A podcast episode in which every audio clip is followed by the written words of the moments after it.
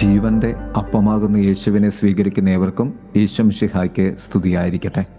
തിരുസഭ മാതാവ് ഇന്ന് നമുക്ക് നൽകുന്ന വചനധ്യാനം യോഹനാന്റെ സുവിശേഷം ആറാം അധ്യായം നാൽപ്പത്തിനാല് മുതൽ അൻപത്തി ഒന്ന് വരെയുള്ള വാക്യങ്ങളാണ്.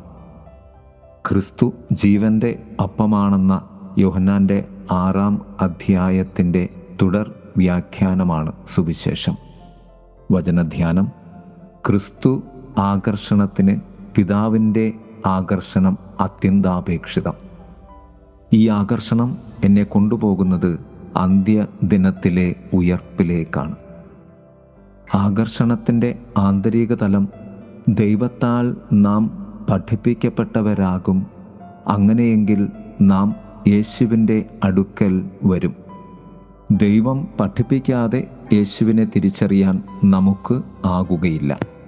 അതിനാൽ രണ്ടു തരത്തിലുള്ള പ്രാർത്ഥന ഈ ആകർഷണങ്ങളിൽ നമുക്ക് ആവശ്യമാണ്. രണ്ട് തരത്തിലുള്ള ആകർഷണവും ഇവിടെയുണ്ട്. ഒന്ന് പിതാവായ ദൈവം ആകർഷിച്ചാലല്ലാതെ പിതാവായ ദൈവത്തിന്റെ ആകർഷണം ഒന്ന്. രണ്ട് പുത്രനായ ദൈവത്തിന്റെ ആകർഷണത്തിലേക്ക് കടന്നു വരുവാൻ നമുക്ക് ആവുകയില്ല. രണ്ടാം ആകർഷണം. ഈ രണ്ട് ആകർഷണങ്ങൾക്കും രണ്ട് പ്രാർത്ഥന അത്യന്താപേക്ഷിതമാണ് നമ്മുടെ ജീവിതത്തിൽ. ഒന്ന് ദൈവത്തോട് നാം നടത്തുന്ന പ്രാർത്ഥന. ഇപ്രകാരമാണ് ആ പ്രാർത്ഥന.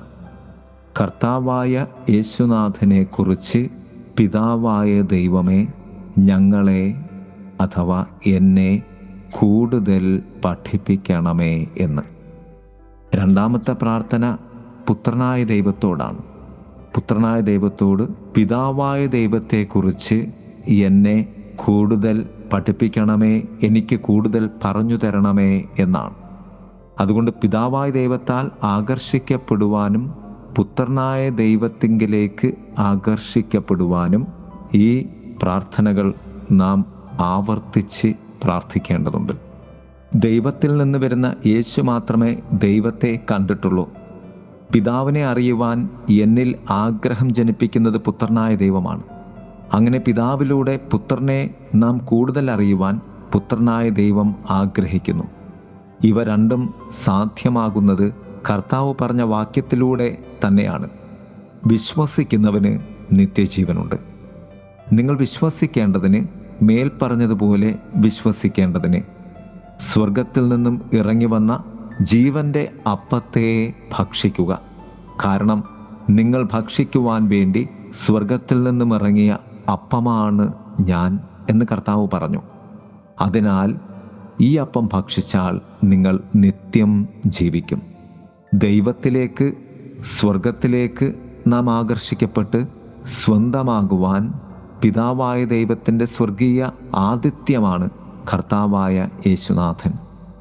നാം ദൈവത്തിന്റെ മക്കളായി മാറുവാൻ ദൈവം സ്വന്തം മകനെ നമുക്ക് അപ്പമായി ജീവന്റെ സ്വർഗീയ അപ്പമായി നൽകുന്നു.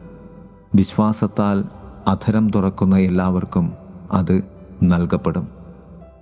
പ്രിയരെ നമുക്ക് ദൈവത്തിന്റെ ദാനമാകുന്ന സ്വർഗീയ അപ്പം ക്രിസ്തുനാഥനെ സ്വീകരിച്ച് സ്വർഗീയരായി തീരാം ദൈവം നമ്മെ സമൃദ്ധമായി അനുഗ്രഹിക്കട്ടെ. ആമേൻ.